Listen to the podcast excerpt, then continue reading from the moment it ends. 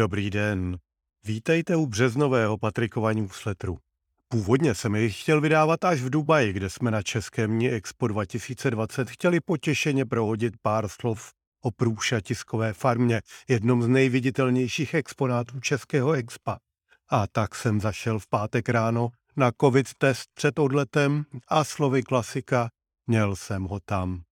Tím se ukázalo, že drobná únava, obtěžující rymička a pálení očí, které jsem doposud považoval za nedostatek kvalitní kávy ve spojení s nabíhající jarní alergií, byla covid pozitivitou, kterou nezachytil ani středeční antigenní test. A tak žádný report z Expa nebude, což je mi neskutečně líto, protože tím jsem nakonec definitivně ztratil poslední možnost vidět živé reakce návštěvníků na naši tiskovou farmu. Do snářku. Je mi sice nevalně, covid se u mě projevuje především na soustředění a nejsem schopen pořádně dopsat článek ani firmní zprávu, ale naštěstí jsem měl newsletter již rozepsaný, takže o něj nepřijdete. A jedna novinka. Newsletter jsem poprvé rozesílal přes Substack, na který jsem přešel. Uvidíme, zda v něm také se trvám. A pokud budete mít z newsletteru nějaké dojmy typu lepší nebo horší, ozvěte se mi odpovědí na můj e-mail. Také vyzkouším, jaké to je sem nahrávat podcast, ačkoliv staré klasické podcastové rozcestníky jako Anchor FM zůstávají. Novoroční detox a co s ním? Jednou ročně si dávám měsíční mobilní digitální detox. Loni to neklaplo, já vím. Vyndám z iPhoneu SIM kartu a přehodím ji do Nokia 8110. Toho žlutoučkého banánu, té novější verze, ne té prastaré. A měsíc žiju s tímhle telefonem. Už jsem o tom psal v únoru. Je to vždycky zajímavé, jak se člověk musí přeučit a zvyknout si. Například na to, že COVID certifikaci musíte vytisknout, neboť na Nokia 8110 jej opravdu nezobrazíte. Týden si člověk zvyká, ale jde to a své přínosy to má. Když jsem se v únoru vrátil k iPhoneu, byl to rychlý návrat do původních zvyků. Zase v MHD čumím do mobilu, schopnost rychle a efektivně načíst dlouhé knihy a text je zase ta tam. Tohle byl pro mě vlastně největší šok z detoxu, když jsem si uvědomil, jak digitální deviceky v pozici interruptorů efektivně likvidují schopnost soustředit se na delší text. Opouštět iPhone z dobrých důvodů nedává příliš smysl. Je potřeba najít sebekázeň, jej nedržet pořád v ruce, což se ukázalo být s ruskou invazí na Ukrajinu velmi těžké. Být přilepený očima k timeline vojenských zpráv je tak svůdné, tak lehké a tak na nic. Když se nedaří sebekázni, je potřeba zaměřit se na zvýšení překážek, tedy na snížení přitažlivosti šmrdlání prstem po displeji mobilu. Udělal jsem to radikálně. Zrušil jsem svůj Twitterový účet a budu sledovat, jak mi to pomáhá. A druhá věc. Sundal jsem z ruky Apple Watch, které mě obtěžovaly neustálými notifikacemi. Jistě, že bych mohl detailně ladit, jaké notifikace chci a nechci, ale paušálně jsem se rozhodl, že nechci žádné a vlastně, že se mi ani Apple Watch nelíbí. A tak šli z ruky do krabičky a zda půjdou na haukro, ještě uvidíme. A protože jsem se nechtěl vzdát přehledu o svém pohybu a zdraví, tak jsem přemýšlel o nějakém chytrém prstenu, prstenu, jmenovitě Aura nebo Cirkulár. Na, na obou je mi sympatické, že nemají displeje a vlastně nic nenotifikují a umí sledovat řadu veličin, především kromě pulzu také saturaci kyslíkem a samozřejmě pohybové aktivity. Nakonec jsem zůstal u hodinek Wittings Scanwatch jsem na hodinky zvyklý a stejně bych nějaké nosil, akorát mechanické. A kromě toho se mi do prstenů nechtělo investovat. A Wittings techniku mám a běžně používám. Jestli někdo nicméně nějaký chytrý prsten máte a můžete jej na chvilku postrádat, rád jej vyzkouším, ale na blind se mi do toho jít nechtělo. Koncept hybridních hodinek, jako jsou Wittings CanWatch, eh, mi docela vyhovuje.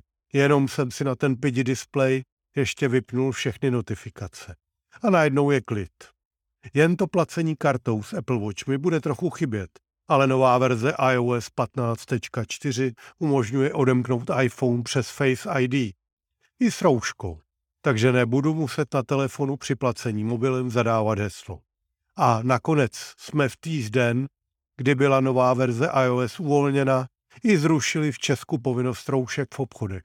I když musím teda říct, že jsem si je na ústech nechával důsledně i přes to mlžení brýlí. Příště se spolu zastavíme u toho, k čemu jsou data z chytrých senzorů dobrá. Jednu věc napovím rovnou. Jak jsem někde četl, že Apple Watch mohou poznat příznaky covidu, tak v mém případě ani ťuk. A dokonce i noční klidová tepová frekvence, kterou si zvyknu často kontrolovat, protože o nemoci, která přichází, hodně napovídá, tak ta nezobrazovala vůbec žádnou odchylku. Bidenův exekutivní příkaz o kryptoměnách. Americký prezident Joe Biden vydal exekutivní příkaz o kryptoměnách, který požaduje, aby různé americké regulační agentury vypracovaly řadu zpráv o různých regulačních otázkách, od digitálních měn, centrální banky až po ochranu spotřebitele, což je vlastně první krok k regulaci kryptoměn. Opatření úřadů se mají zaměřit na těchto šest klíčových oblastí. Za prvé ochrana spotřebitelů a investorů, za druhé finanční stabilita, za třetí nezákonná činnost, za čtvrté konkurenceschopnost USA na světové scéně, za páté finanční začlenění. A za šesté odpovědné inovace. Exekutivní příkaz byl obecně lidmi z oblasti kryptografie přijat dobře, protože se snaží najít rovnováhu mezi politickými cíly na vysoké úrovni, jako je finanční stabilita nebo ochrana spotřebitele, a umožněním inovací a nových služeb. Nesnaží se vybírat vítěze ani provádět konkrétní technologická rozhodnutí a předpokládá, že existuje spousta různých komplexních problémů s různými otázkami. Jedním z úkolů také má být přeproskoumání potenciálu vzniku digitálního dolaru. Kompletní fakt sheet exekutivního příkazu najdete na stránkách Bílého domu. Povšimnout si je potřeba ještě dvou aspektů. Tak především sám americký prezident se kryptoměnami zabývá. To je logické, děje se tak hlavně s ohledem na růst vyděračského odvětví ransomwareu, které je poháněno existencí kryptoměn a které americký průmysl výrazně ohrožuje způsobuje mu miliardové ztráty. A za druhé si povšimněme americké metodičnosti. Pro Česko tak neobvyklé. Prezident nepředkládá řešení, naopak vyžaduje návrhy a jasně říká, co jsou pro něj důležité body, které návrhy musí adresovat. Chytří lidé teď mají možnost návrhy přijít a obhájit si je. Božínku, jak moc by se mi něco takového líbilo u nás v Česku. Drony v ukrajinské válce. Těžko se tomu vyhnout a nezmínit válku na Ukrajině. Nechci ale hovořit o strategiích a možnostech, chci se znovu podívat na něco konkrétního, co ukazuje měnící se svět v daném případě, měnící se povahu zapojení moderních technologií do konfliktů. Dnes budeme hovořit o dronech. O tureckých dronech Bayraktar jste asi četli. V armádních novinách je dobrý článek se jejich profilem na ukrajinském bojišti. Jsou to vojenské drony, žádní drobkové, jsou způsobené k nošení zbraní, včetně těch nejmodernějších, laserem zaměřovaných. Jenže na ukrajinském bojišti našli značné využití také civilní drony, zejména drony DJI s podporou kvalitních fotografií se používají pro přehled o situaci na bojišti. Drony mají dolet na baterie několik kilometrů, slušnou rychlost a jsou malé. Běžně je prostředky protiletecké ochrany nezachytí a střílet po nich raketami je vysloveně plítvání. A tak se začaly přes Telegram koordinovat poptávky lokálních jednotek a místních dobrovolníků, kteří provedou zakázkový letecký průzkum situace podle požadavku. A nejde jen o přehledové operační informace, které jsou rychlejší a operativnější než ty z amerických satelitů a od amerických spravodajských služeb. Lze si požádat i o celkové přehledové terénní mapy, kdy dron vzlétne, provede kompletní snímkování oblasti a nafocené snímky se složí pomocí softwaru, jako je Drone Deploy. Co na tom, že tyto programy byly původně určené pro zemědělské či stavební snímkování? Přehled o bojišti dávají dobrý. Drony jsou také používány pro dokumentování válečných ruských zvěrstev. Na Ukrajině se za tímto účelem používá několik stovek dronů a místní distributoři čínského DJI dali své zásoby do služeb ukrajinské armády a existují také dobrovolnické zahraniční akce. Celá věc má ovšem jeden háček. Drony lze zaměřit. Samo DJI dodává systém Aeroscope určený k zaměření polohy operátora dronu a Rusko tento systém vlastní a v poslední době jej také aktivně používá. Přičemž odpovědí je operátorovi dronu dělostřelecká palba. I to je důvod, proč ukrajinská armáda musela dobrovolníky upozornit, aby nepoužívali drony z civilních objektů. U některých zásahů panelových domů se totiž ukázalo, že byly vedeny jako odvetná palba po operátorovi dronu, který si sedl na střechu, aby měl rozlet, a nikoliv primárně jako touha zničit civilní objekt. O problému s detekcí dronů i video jednoho takového odvetného útoku si můžete přečíst na servu Drone XL.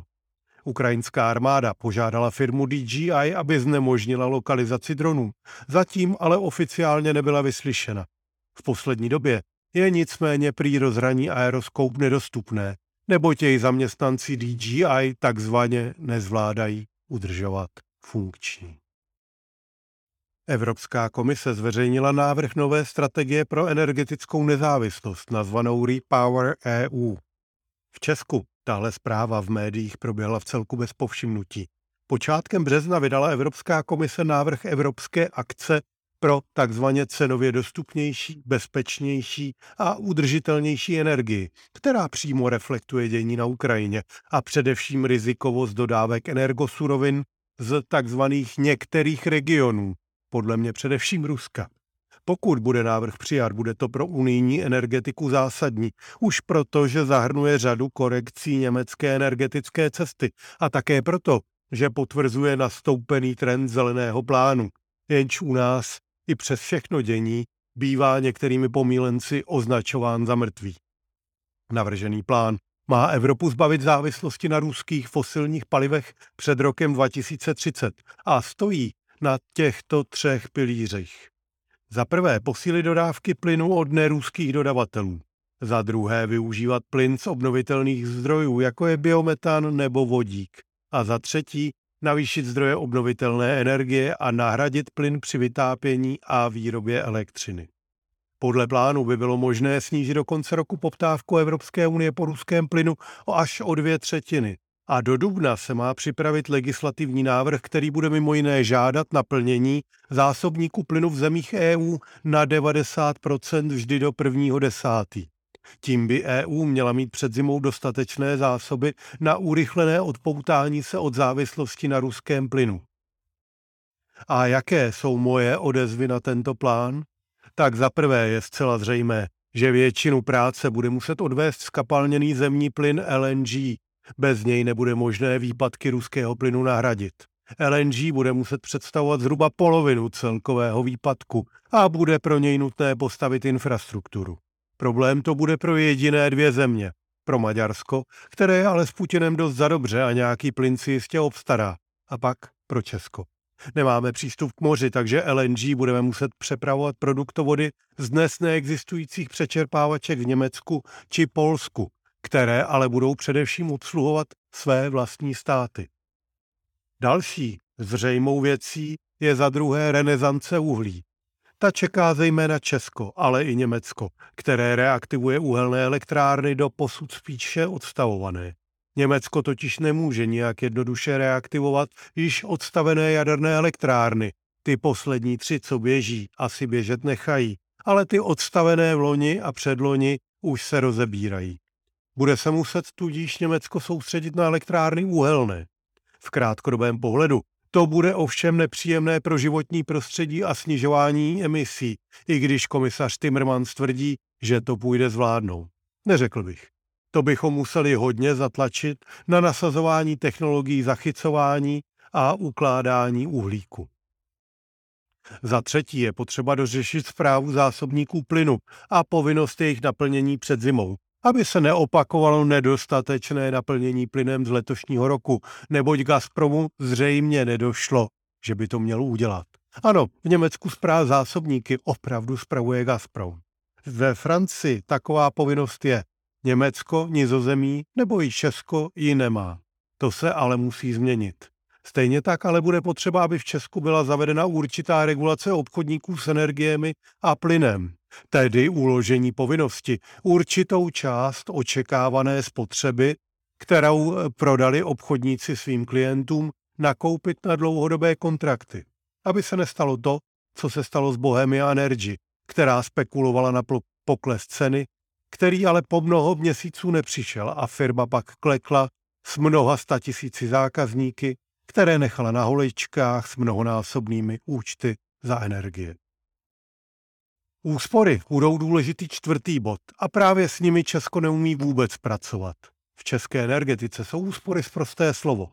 Bylo by dobré vymyslet co nejrychleji plán, jak s co nejnižšími náklady dosáhnout co nejvyšších úspor. Jistě, ekonomická incentiva fungují. Jakmile se benzín vyšplhal nad 50 korun za litr, začalo se na dálnicích jezdit stovkou. Jenže u automobilu se můžete rozhodovat v každém okamžiku, jak rychle pojedete a jak moc si připlatíte za rychlejší dojezd. U úsporných opatření to tak jednoduché není. Investice jsou dlouhodobé, kapacity omezené, odběratelsko-dodavatelské vztahy jsou nyní v rozkladu, takže pokud nechcete v zimě schazovat termostat na 15 stupňů, máte nejvyšší chvíli se do nějakého hledání alternativ a úspor dát. Co vám pomůže? Zateplit dům, jiný způsob topení, lepší okna, chytrý termostat s geofencingem. Asi nemáte ani shine a těžko znáte firmu, kterou by řešení vašich úspor v domácnosti opravdu zajímalo. A tohle by se mělo změnit. Za páté, výroba vodíku, metanu, biometanu a tak dále. To je perspektivní, ale nejde to rychle udělat a už vůbec ne naškálovat. Jasně, můžete vodík vyrábět parním reformingem zemního plynu, tak se dneska vyrábí většina vodíku, jenže to poněkud postrádá onen smysl nezávislosti na ruském zemním plynu. Takže se budou muset dotáhnout a rychle zprovoznit technologie obnovitelné produkce vodíku, které existují, a to v průmyslovém měřítku. A to je opravdu spíše výhled až k roku 2030. Tak by se dala nahradit polovina dováženého zemního plynu, ale bohužel to není řešení pro příští dva roky. Česká situace je velmi těžká. Naše závislost na ruském plynu je obrovská, podle různých statistik spíše tři čtvrtiny spotřeby. A na rozdíl od Německa a Polska si těžko postavíme přečerpávací terminál na LNG. Bioplyn, metan či vodík těžko tak rychle. Budeme pálit více uhlí, to zvládneme. Snad se nám podaří zjednodušit podmínky pro výstavu fotovoltaiky, ale ani to nás nespasí. Navíc zjednodušování podmínek nám také nejde. Vyřešíme to tedy masivní a zcela nevhodnou výstavbou fotovoltaiky v polích. Takže úspory budou jedna z mála věcí, kde bychom se mohli rychle pohnout a nějakých 15% spotřeby ušetřit. Je to těžký úkol.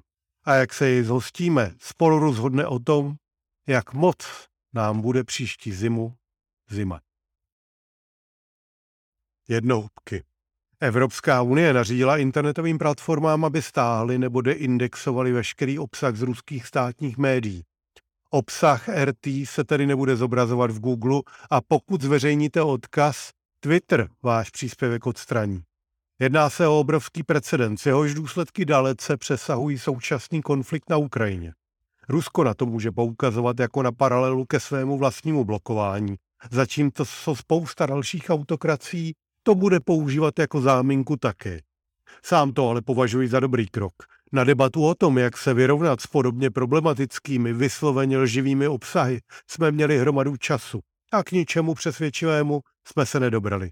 Teď v době vrcholícího konfliktu ale nemůžeme nepřítele nechat šířit propagandu, když tomu máme jak zabránit. Jak jsem poznamenal, koncem února došlo k velkému výpadku satelitních modemů společnosti Viasat jež způsobilo mimo jiné odpojení tisíců německých větrných turbín od centrálního řízení. Hek časově koreluje s ruskou invazí na Ukrajinu. Nyní se zdá být jasné, že šlo o sabotáž, kdy někdo pronikl do sítě a záměrně špatně konfiguroval modemy, z nichž některé používala také ukrajinská armáda. Podezřelý je zřejmý. Zprávu najdete na Reuters. Rusko se odpojuje od internetu. Splinternet je na postupu. Splinternet je výraz, který se používá pro oddělené internety. Splitted internet, asi to chápete. Původně výraz vznikl v momentě, kdy Čína zavedla velký čínský firewall, oddělující a filtrující závadný obsah pro čínské uživatele. Ale to byl pořád ještě jeden propojený internet. S Ruskem je to jiné. Rusko se od celosvětového internetu odpojuje důsledně a vznikají dvě odpojené sítě. Zatím tento krok není zcela dokonán. V ruských sítích jsou zablokované některé služby jako Facebook, Twitter nebo Instagram. Minulý měsíc vyzvala ukrajinská vláda organizaci ICANN, která dohlíží na systém doménových men na internetu, aby pozastavila přístup Ruska do systému. V podstatě, aby odstranila stránky z domény .ru z internetu. ICANN to ale důrazně odmítl. ICANN totiž nemá nad systémem doménových men žádnou zákonnou ani statutární pravomoc. Jeho rozhodnutí přijímají všichni provozovatelé internetu dobrovolně. Proto je jeho rozhodování zdlouhavé. Vše musí být odsouhlaseno koncenzem, ale funguje tak, že udržuje internet pohromadě. Kryptoměna Facebooku Libra nebo Lidiem. Proč umřela? Financial Times přináší postmortem projektu kryptoměny Libra společnosti Facebook Meta, kterou většin, který většinou viní regulační orgány z nechuti a nedůvěry vůči Facebooku, místo aby se zabýval praktickými problémy projektu samotnému. Článek je jen pro registrované uživatele. Z části jej převyprávěl pro, pro neplatící Daniel Nielsen. Závěr je ale stejný. Přes nasazené intelektuální i technické úsilí se nepodařilo měnu z politiky vyjednat, což podle mě bude mít důležitý dopad zjevnou a zvyšující se nechuť Facebooku podřizovat se spolupráci se státy a regulací. Protože popravdě řečeno, tentokrát to Facebook udělal správně. Vytvořil návrh, předložil jej politikům i regulátorům, dva roky trpělivě jednal a ono se nic nestalo. Libra neexistuje, ačkoliv s projektem osobně Zuckerberg byl za kdekým. Nepochybně teď přemýšlí nad tím, že kdyby to udělal po staru, tedy nejdříve spustil a pak hasil problémy, dostal by sice od nějakého politika ve zprávách naloženo, ale projekt by běžel. Jak to udělá Mark Zuckerberg příště? Uvidíme. Vše nejlepší. Do nového týdne vám přeje Patrik Zandl.